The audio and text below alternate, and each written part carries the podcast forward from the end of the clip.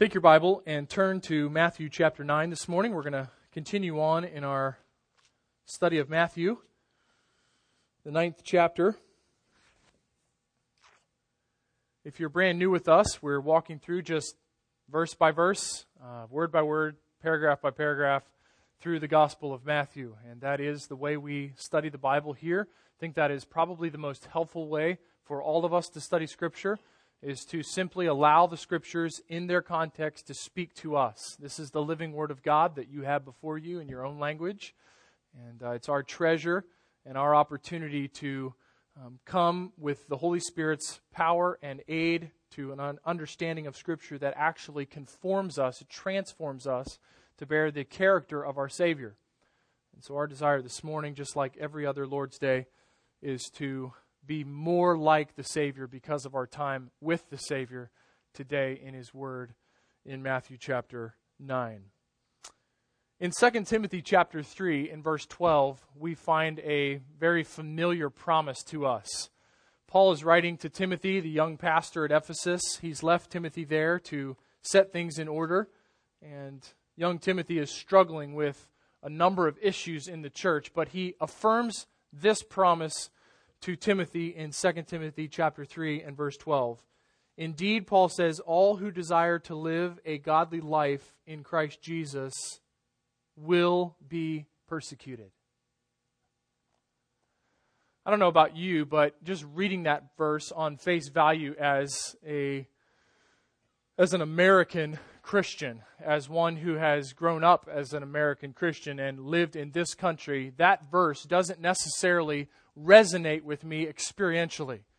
There's not a lot of experience in my own life that reads 2 Timothy chapter 3 and verse 12 and says, I have seen this to be true. And like all passages of Scripture, that is an inspired word for us. It is a true word for us today. So, why is it that I, at least, and I'm sure many of you, find that hard to believe? That if you are actually pursuing a godly life, you will, it is a guaranteed promise for you, you will be persecuted. I think that the underlying assumption of your Bible is that if you are here this morning and you are truly a follower of Christ, you are in Christ, your life will bear such a distinction from the culture around you that they will react adversely to that distinction and they will lash out at you for the distinction that is your Christianity, which is your new life. That's the assumption of even the Sermon on the Mount, which we just recently studied in Matthew chapter 5, 6, and 7, right? In Matthew chapter 5, we find that same promise given to us in verse 10. If you're in Matthew 9, you just turn back a couple pages and you can see this with your own eyes. Matthew chapter 5 and verse 10, the final beatitude says, Blessed are those who are persecuted for righteousness' sake. For, their, for theirs is the kingdom of heaven. Blessed are you when others revile you and persecute you and utter all kinds of evil against you falsely on my account. Rejoice and be glad, for your reward is great in heaven, for so they persecuted the prophets who were before you. So, the assumption of a distinct life that is marked by the character of the Beatitudes in verses 3 through 10 is culminated in an expectation and even in a blessing for those who suffer for Christ's sake. The reality is that your Bible assumes that those who profess, profess faith in Jesus Christ, who are followers of Jesus Christ, will not just live distinctly but their lives will be so altered by their conversion, by their new life, by their pursuit of obedience to Jesus Christ, that they will actually speak the message of the gospel. They will be on a mission from the point of salvation onward until death. And the Bible assumes that if we are truly on a mission as a believer, that the world will respond. Those who are not a part of the kingdom will respond with persecution and with anger towards us, towards the kingdom citizens. Those who truly embrace discipleship, following Jesus Christ, will suffer persecution. The offense is no different today than it was then. It may have a little different slant today in our postmodern culture to say that there is an absolute truth, that there is an absolute God who hands down propositional truth, and that there is only one way of salvation, and there is only one person who can provide that salvation, and it is exclusive to Him, is ever offensive. This reeks in our culture of arrogance, for no one should have the audacity to say that they know what the truth is and they can actually articulate it. And if they were so bold as to say they know what the truth is, no one in their right mind in our culture would demand that others also respond to that truth. So today, I can guarantee you, just as the inspired word has communicated to us, that those who desire and pursue a godly life, that is, a radical, transformed pursuit of Jesus Christ, will suffer persecution. Those who embrace a kingdom mission will also suffer the consequences and the rewards for that mission. Now, if you're new or if we need review this morning, you haven't been with us in a while, we are coming to the end. We have come really to the end of one major section in Matthew chapters 8 and 9, and that is the validation of Jesus as the Messiah through his authority in action. Uh, Matthew chapter 5 through 7, we saw Jesus' authoritative teaching, his authority in word. The people at the conclusion of that message, there on the side of a mountain, those people were awed not because necessarily of the content in which or the which they heard, but the way in which that content was delivered to them. They saw Jesus' authority in word. Matthew chapter 8 and 9 picked up that same theme and showed us with un, undying um, devotion. Matthew portrayed to us the authority of Jesus in action. And we pick up now in verse 35 at the very last of chapter 9 with a turn. There is a turn, there's a new concern, there's a new theme. Today we're going to begin our study of the kingdom mission. If we have seen the king in chapters 1 through 4 in all of his glory, we've heard the king in chapters 5 through 7 in all of his spoken authority, we've validated the king in chapters 8 and 9 as the one who can work miracles, who who bears authority over even sin itself and can offer forgiveness. We now will address the kingdom mission, the outworking of the pursuit and the following of Jesus Christ.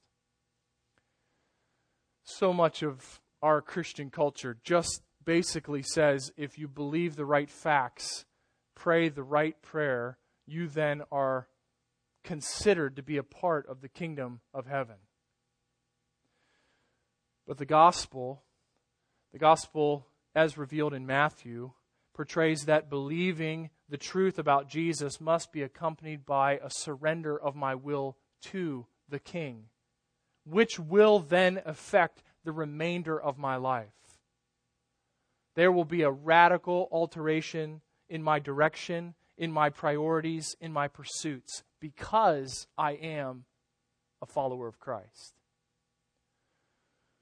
That is the truth that we're going to find this morning in three marks of the kingdom mission in verses 35 through 38. We're just going to look at these three marks. And interestingly enough, Matthew begins this section, this new study of the kingdom mission, this, this change in his writing. He does that with setting forth the example of none other than the king himself. We're actually going to view the king and his kingdom priorities in his mission as the standard for us.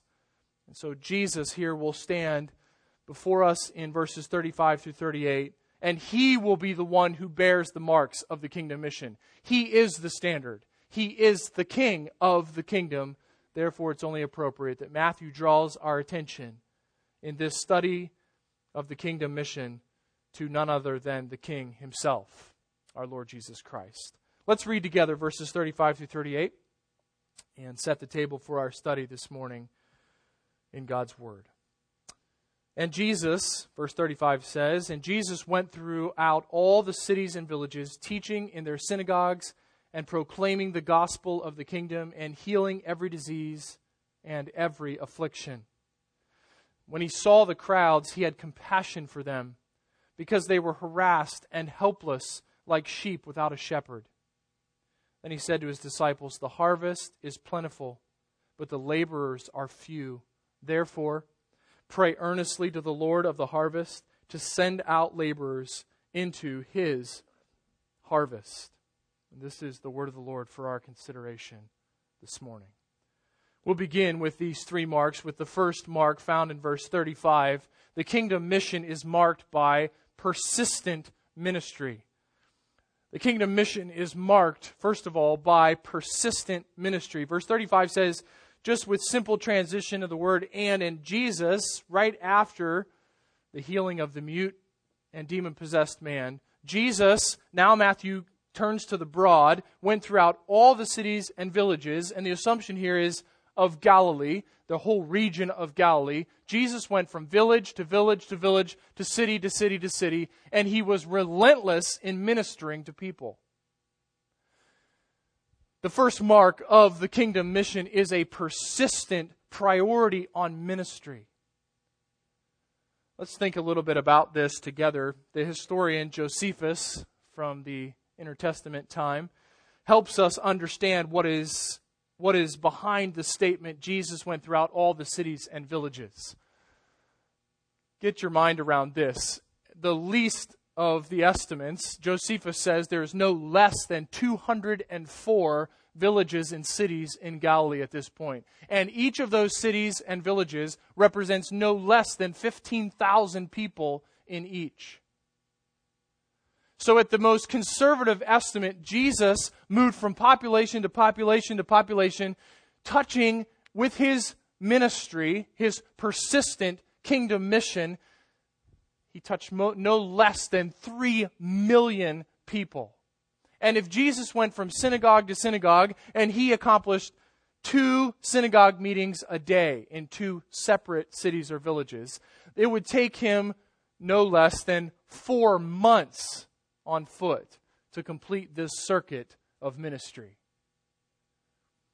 The kingdom mission, ultimately embraced and exclusively in perfection embraced by the King himself, the God man, Jesus Christ, is marked by persistence in ministry. Jesus did not just go from each city and village and do miracles or just provide physical comfort, he went specifically to minister to their greatest need, that is their spiritual need. And you'll notice in verse 35 that it explains how he did that. He went from synagogue to synagogue to synagogue, teaching in their synagogues. And you understand what that would entail, even from the basic reading of the Bible. Jesus was going from Jewish worship, worship place to Jewish worship place, and he was opening the scrolls of the New Testament, and he was proclaiming the Word of God. Jesus was an expositor. All the scribes in that day were at the base level expositors. They read the scriptures and they gave the sense of the scriptures. And Jesus does this from town to town, from village to village, from synagogue to synagogue. He teaches, but he doesn't just stop with the instruction from the Word of God. In verse 35, it goes on and says, and proclaiming the gospel of the kingdom. Proclaiming is the same word that we use or that we understand for preaching. Uh, preaching is simply the proclamation of the truth, it's heralding the truth. It's a town crier idea. Someone who comes and opens up a sheet of paper and says, Listen up, the king has something to say. Jesus proclaimed, he preached, he heralded the gospel of his kingdom. In other words, Jesus went from town to town and village to village in persistent, dogged ministry. He went and he explained the scriptures and he declared the kingdom's here. And this is good news. God's promises from the Old Testament to the nation of Israel were being fulfilled in the presence of their Messiah. He was tireless in teaching and proclaiming and then healing every sort of disease and sickness. Notice the end of verse 35, not only was he teaching in their synagogues and proclaiming the gospel of the kingdom, but he was also healing every disease and every affliction. I think Matthew is very intentional in this paragraph with major words for us, right? He went to all the towns, all the villages, all the cities, and he healed every disease, every affliction. There was nothing outside of the scope of the ministry of Jesus. He was consumed with this kingdom mission. It was everything that he existed for on this earth. And you know that, right? Because in the Garden of Gethsemane, right before his crucifixion, Jesus is on his knees. He is weeping and praying to the point of bleeding from his pores. And he is crying out to the Father, if there's any other way for your will to be accomplished, let this cup, which is the crucifixion and separation from the Father, let it pass from me. Not my will, though, yours. Jesus was here for one reason and one reason alone. He was here for his kingdom mission. And he was persistent in ministry as the defining mark of that kingdom mission. The scriptures in the Old Testament provided the divine promise for the kingdom. Jesus is the fulfillment of those promises. He proclaimed that, and his healing confirmed that he was, in fact, the Messiah. In fact, in just a few verses, we're going to find out that a couple more of the disciples of John come to check in to see if he, in fact, is the Messiah. They're a little concerned that this kingdom idea isn't really developing as fast as they would have liked politically. Jesus says, Go back and tell John that the lame people are walking and that blind people are seeing and that people who are possessed are being released from demon possession. In other words, go tell John that the miracles that I'm doing are attesting to my messianic ministry. Now, this is right here at the outset a humbling place for us to start as God's people this morning. Right? You're here this morning. You profess faith in Christ. You are a part of the, the kingdom citizens. Go back to our Sermon on the Mount term. You're here and you would raise your hand and you would, you would wear the badge of Christian, of kingdom citizen. And yet, this is the picture of the kingdom citizen's mission in Jesus Christ. He is the example, He is the model, He is the ultimate illustration of the kingdom mission, and that is a humbling thought. If we are taking our cues from Jesus, for this life as kingdom citizens, this life here on this earth within his, his realm, under his authority, then we are left with one reality, and that is our life is to be consumed with ministry. Our life is to be centered on ministry. Our life is to be focused on accomplishing the kingdom purposes. And the kingdom purposes are quite simple to proclaim the Word of God and to declare the good news of Jesus Christ. This is what fuels the Great Commission, where we actually began our study of Matthew on September 9th in 2007. This is where Jesus begins. He begins with this concept, with this persistent ministry at his heart. It must be ours as well. Our lives are to revolve around the kingdom mission to proclaim the good news of Jesus Christ so that sinners may be saved from God's imminent wrath. Paul said, I'm not ashamed of the gospel of Christ, Romans chapter 1 and verse 16, because I'm confident that it is the power of God. Paul was consumed. You come to the Apostle Paul and you think, what was with this guy? He was consumed we look at the other servants that are represented of Christ in our New Testaments, and we think these people are radical. They're simply taking their example from Christ himself, who went from village to village, from town to town, from city to city, teaching, preaching, and healing for the sake of accomplishing the will of his Father in his kingdom mission. Let me ask you a hard question. Okay? one hard question. If Grace Church of the Valley was equal in its indiscriminate and persistent ministry of the gospel as you are, how faithful would our church be to the Great Commission? If we all stood equal with your persistent ministry or my persistent ministry, how faithful would we be? Because the example here, the ultimate example of our Lord Jesus Christ in all of his glory and majesty as the one who emptied himself and took on the form of a man and came and dwelt among us, Emmanuel, the, the example here is a consuming passion. Are you consumed with the good news of the kingdom? Or are you happy to sit and to possess it and to hoard it and to come to church and talk about it and to sing about it and, and call another Christian and talk about it and, and email another Christian and talk about it and then read some articles about it on the internet and then listen to some more preaching and, and interact more with the Word of God. But if there's not a consuming passion to carry the mission, then we are not understanding what we're here for and we're not understanding what the kingdom is all about.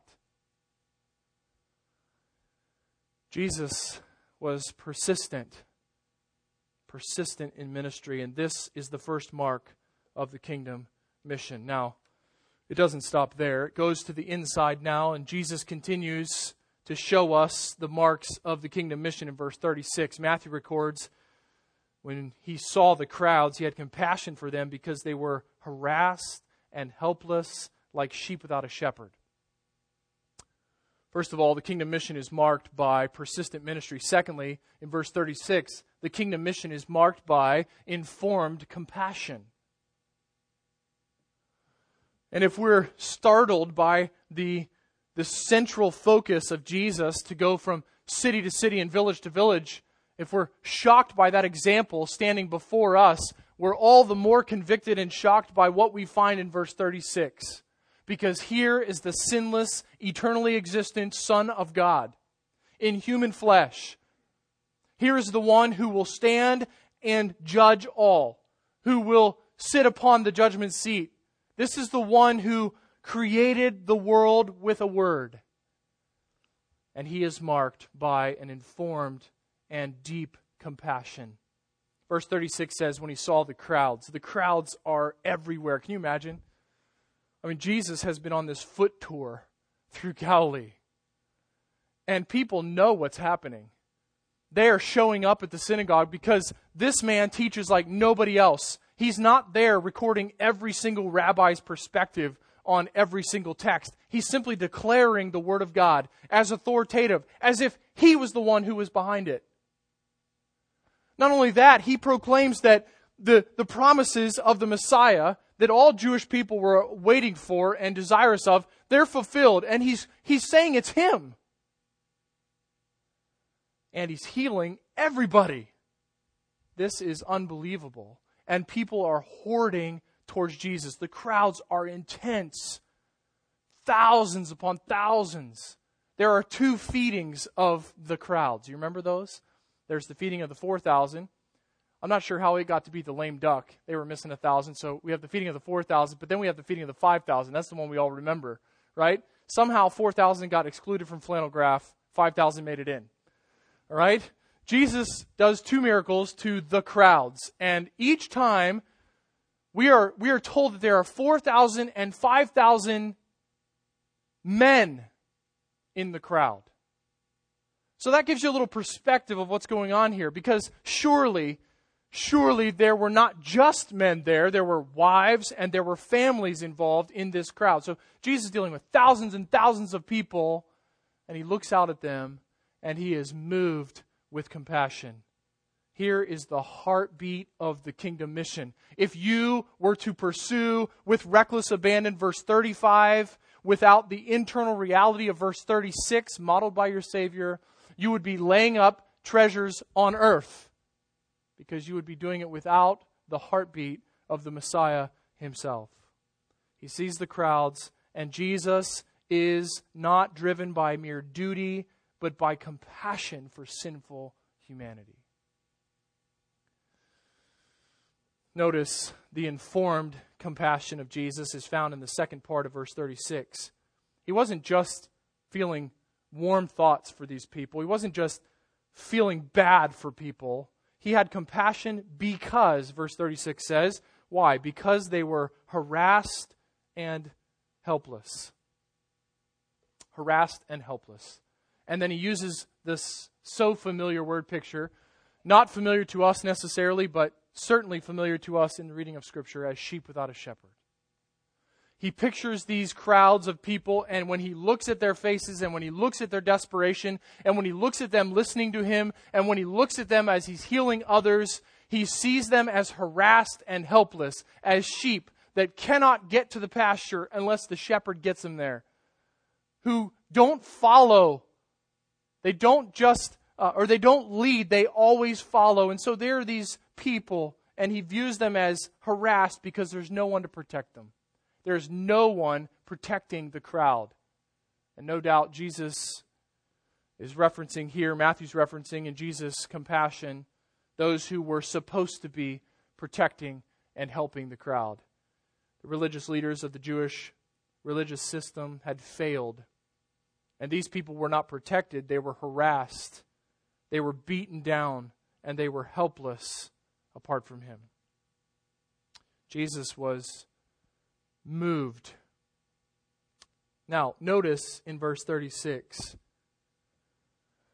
the perspective of Jesus in compassion. I had a hard time trying to figure out how to get our minds around the compassion of Jesus, but I, I interacted with an illustration that helped me. And maybe you can relate to this illustration and, and better, better sense what is here in Matthew chapter 9 and verse 36. Maybe you, like me and like many others, have been in a scenario where you had one set of plans, you had an expectation. Say, you were excited to get away to your cabin on the lake and you wanted to get to your retreat to get away from the day to day of life and you wanted to have some downtime with your family. And as you pull up to your cabin on the lake, you are shocked to find out that the weekend that you finally got to go and be away from all the normal of life is also the great conference weekend at the lake. And there are hordes of people all over the lake. And they're loud and they have loud music, and the cabin next to you is rocking at all times of the night and morning.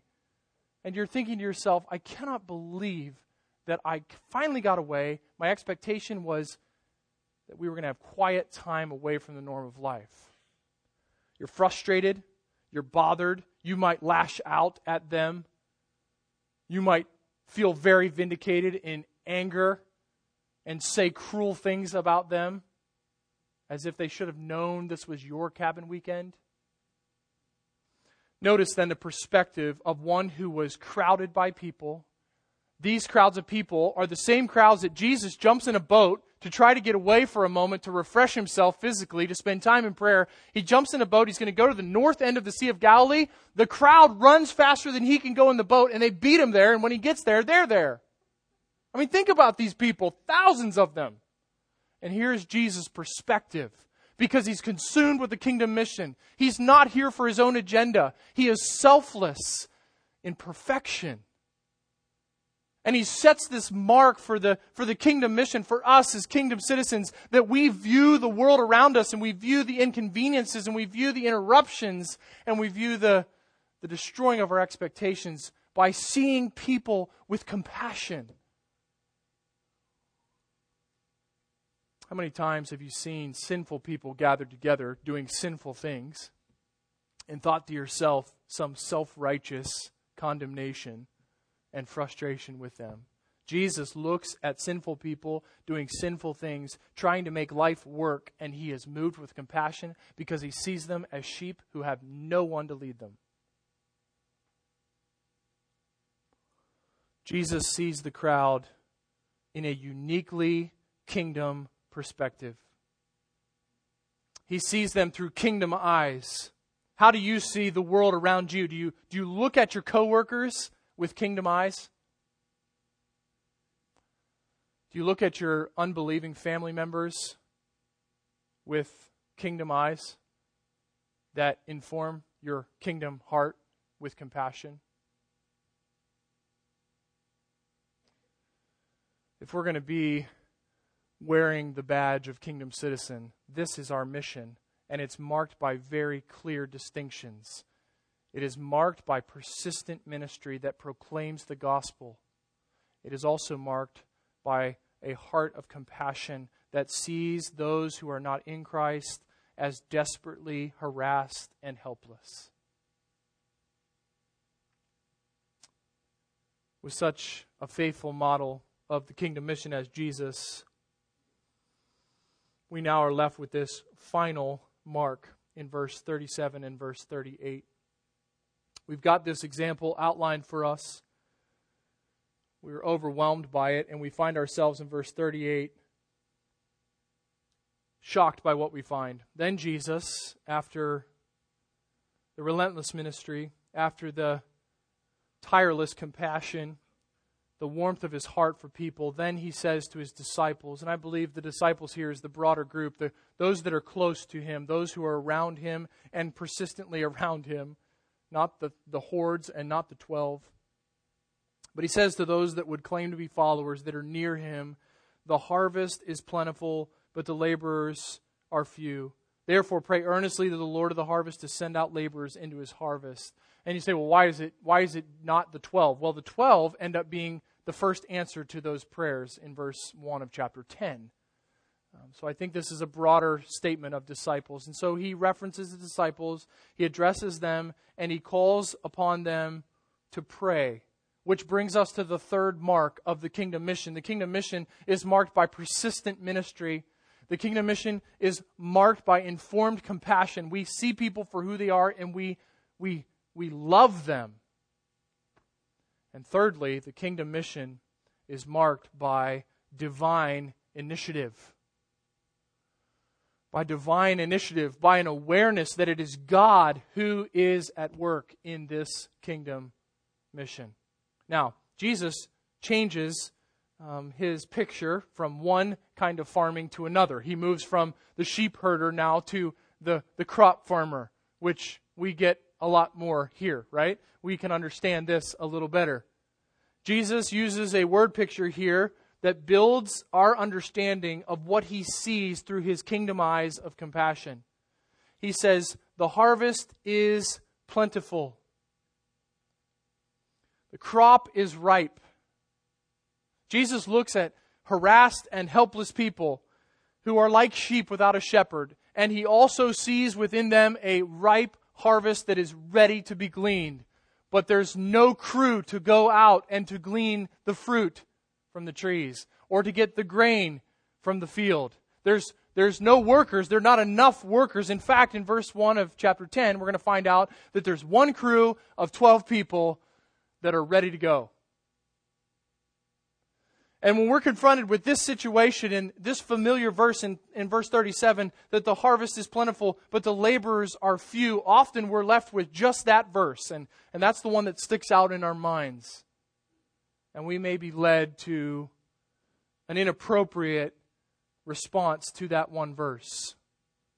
Verse 37 reminds us that we're short on workers in gleaning the harvest of the kingdom. And the harvest of the kingdom is sinners who are saved by grace, who come to worship and follow Jesus Christ. And so we might be prone to think, well, if we're short on laborers to go into this field, what we need to do is get a really good strategy together to train up people who can be harvesters. Or what we really should do is start our harvester resource campaign and let's start bringing in harvester money that we can support harvesters with and, and let's build a strategy. We have a, a six tiered strategy for cutting loose harvesters into the field. And Jesus, Jesus has a totally different perspective. He has a totally different outlook on the problem and the remedy for the problem. He says there are few laborers, and the only remedy, the first remedy, the only way that this will be fixed is in verse 38. Therefore, a good study Bible word there, therefore, always points you backwards into your context. Therefore, because there are few laborers, here's the, here's the remedy pray earnestly to the Lord of the harvest to send out laborers into his harvest. The source for people to be sent into the harvest it is a work that only God Himself can accomplish. You say, what should be our first step if we're going to reach the community around us, we're going to reach the world around us who doesn't know Christ? We need to pray. We need to pray for missionaries. We need to pray for those who embrace the kingdom mission. Those who will give their lives to proclaim in whatever their circumstance the good news of the kingdom. We need to ask the Father to do this work in His harvest field. It's all Him. It's the divine initiative. He's the one behind it. And a kingdom mission that is a biblical perspective of a kingdom mission is marked by persistent and focused ministry. It's marked by informed compassion and love for the lost. And it's marked by an awareness that it is God who does the work. He empowers, He calls, He sends out those who are harvesters. It's Him. And therefore, we come to Him in total dependence, asking Him to, to create an army of harvesters for the field. Say, what are the implications of verses 37 and 38? Well, I believe that as many of you who are sitting here this morning as genuine followers of Christ, you are an answer to that prayer. I'm an answer to that prayer.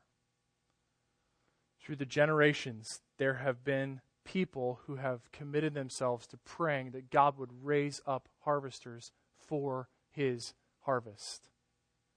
And if you're here this morning and your eyes have been opened and your ears have been opened to the truth, you have experienced new life by the gracious power of God through the word of the gospel if you have given your life to Christ and you have been brought into the kingdom of heaven and you are a kingdom citizen, you are a direct answer to this prayer.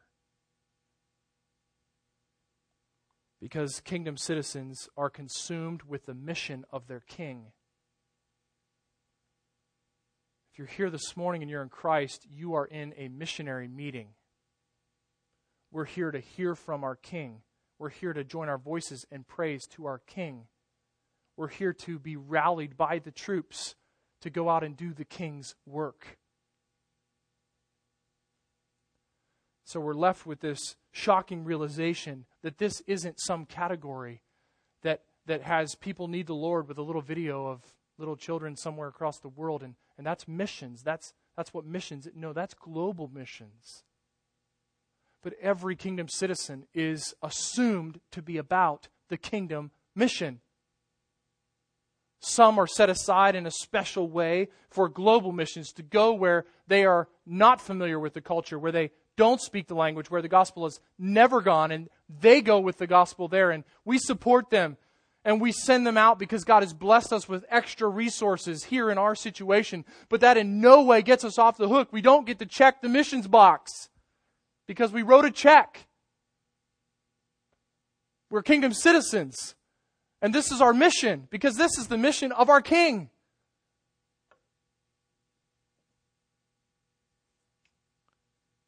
Are we ready for that? Are we ready for this to be true? Is this really what we're ready to sign up for? to really give our lives away, to be willing to take the risk that we're actually going to speak the truth, the good news of the gospel. We're actually going to confront sinners with the gospel of Jesus Christ and say, He's the only way, but if you'll believe, if you'll turn and follow Him by faith, He'll forgive you. You'll be granted eternal life. You'll, you'll be relating rightly to the Father, and you will spend an eternity in heaven. Are we willing to go there? Are we willing to pray for and embrace a view of the world that is not self righteous, that is not religious, but is compassionate because we see them as lost?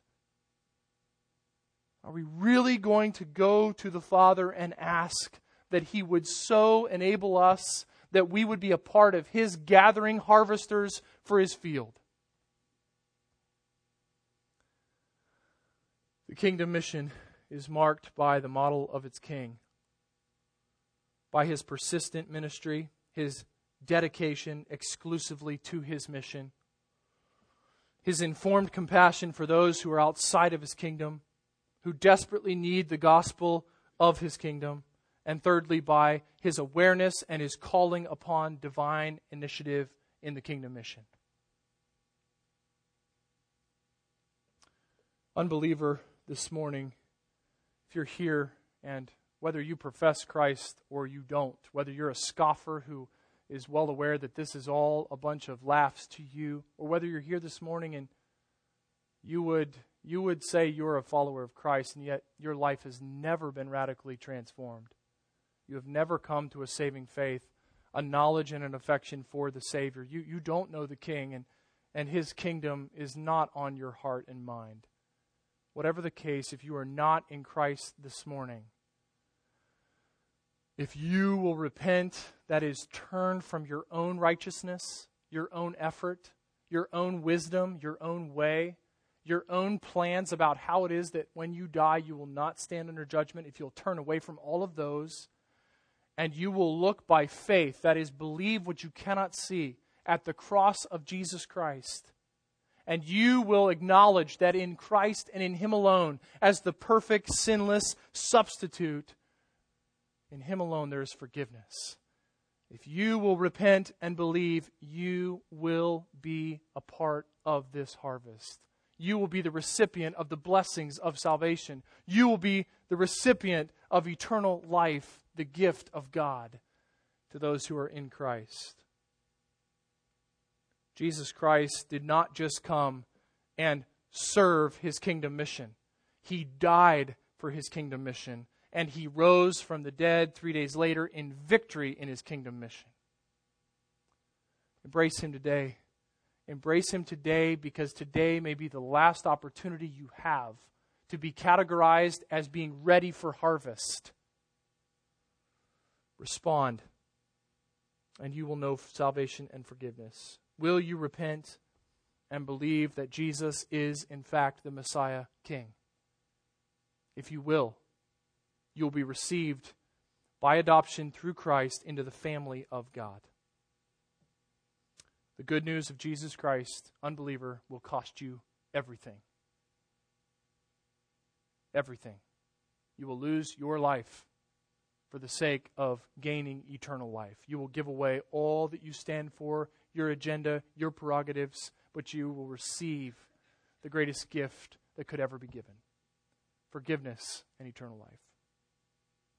Believers, this morning, kingdom citizens, are you on your lifelong missions trip? Right? That's what we're here doing. We've been saved and we're on a lifelong missions trip. I mean, we've done missions trips. Maybe you've been on a missions trip and it's been a short term deal to go over to a global missionary and to aid them with their work in spreading the gospel to unreached people groups.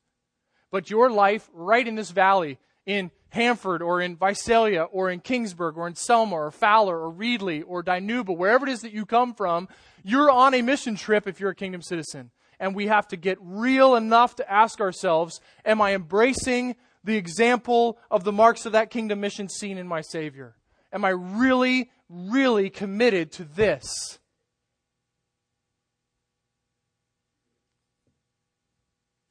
If not, consider this morning that there is sufficient grace for you to obey what you see on the pages of your Bible this morning. You say, man, Adam, this might be real easy for you to stand up there and yell about it. But you're not you're not living in my shoes. Um, listen here, young guy. I don't know what you think you're talking about, but you don't understand what I'm what I'm doing and what I'm living in you don't know who I am or, or what I'm going through. You, you don't understand.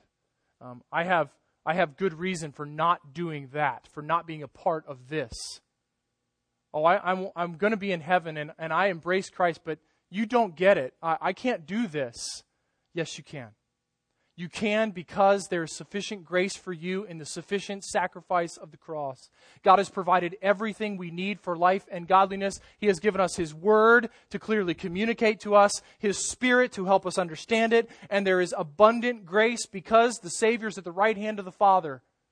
There is grace and mercy available to you today and tomorrow and Wednesday and Saturday with your family, with your coworkers with your unsaved loved ones and friends. There's grace for you to be a kingdom missionary. It's available to you, and you must obey. Kingdom citizens in the New Testament don't sign up to be kingdom missionaries. Kingdom citizens in the New Testament are kingdom missionaries. And therefore, the New Testament is confident that if we are faithfully living out that kingdom mission, we will be persecuted. You see, the reason that 2 Timothy chapter 3 and verse 12 is so hard for us to get our brain around experientially and so hard for us to feel experientially is because most of us have done a very poor job of pursuing our kingdom mission. And therefore, we have felt little opposition because we have confronted very few people and we have spoken very few times of the gospel. If we are pursuing obedience and faithfulness by God's grace, we will suffer persecution. And Jesus is going to go on in chapter 10 and affirm and assure us that there is comfort in that persecution because no one, no one has been persecuted like our King. So as you go this week and you desire to rightly serve the King through the mission of his kingdom, understand that if you suffer persecution, you suffer persecution arm in arm with the king himself. And he has suffered beyond anything you'll ever understand. He's given his life for his kingdom mission. And we, as the recipients of those blessings, and we pursue that, as we pursue that in persecution, we enjoy the fellowship of Christ's suffering. That's what Paul talked about. So I commend you to obedience that is dependent upon grace. Matthew chapter 5, verses 13 and 14, right there in the beginning of the Sermon on the Mount. You are salt and you are light. It is your character quality. Let's live in light of who we are. Let's become what God has made us to be by His grace through faith in His power and in the finished work of His Son at the cross. Father, thank you for this paragraph it moves us, it confronts us, it gets uncomfortably close to us. And yet we desire, our hearts resonate with a desire to be faithful to our kingdom mission. We want desperately to be a part of your work because we love you, Father. We love you because you loved us before we ever knew you. You loved us when we were enemies of your name. You loved us in our sin, and you sent your Son to bear our punishment of death. And we love you, and we want to serve you. Teach us to obey your word. Teach us to depend upon grace to run to the cross day after day after day and moment after moment to see that at the cross there is sufficient grace for us. We are the recipients of all the blessings of the heavenly places. Help us to set our gaze on heaven and on our Savior who is at your right hand. Give us grace, we pray, to not just be good American Christians who go through the motions and go to a church and study your word, but use our church, our, our young little church, to change the world as we harvest your harvest field. May we be on a lifelong missions trip.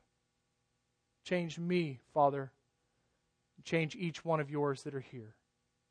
And we pray finally for those who are here that, that don't know you, who are harassed and helpless apart from Christ, who are like sheep without a shepherd, wandering around looking for what their heart so desperately longs for, looking for a filling for the hole that is in their heart. Open their eyes to the glories of Christ, who alone and supremely can offer them salvation. May they turn and believe and know you today, we pray. We acknowledge that it is you and you alone who can do these works. So we pray them by faith through our Lord Jesus Christ with anticipation in his name. Amen.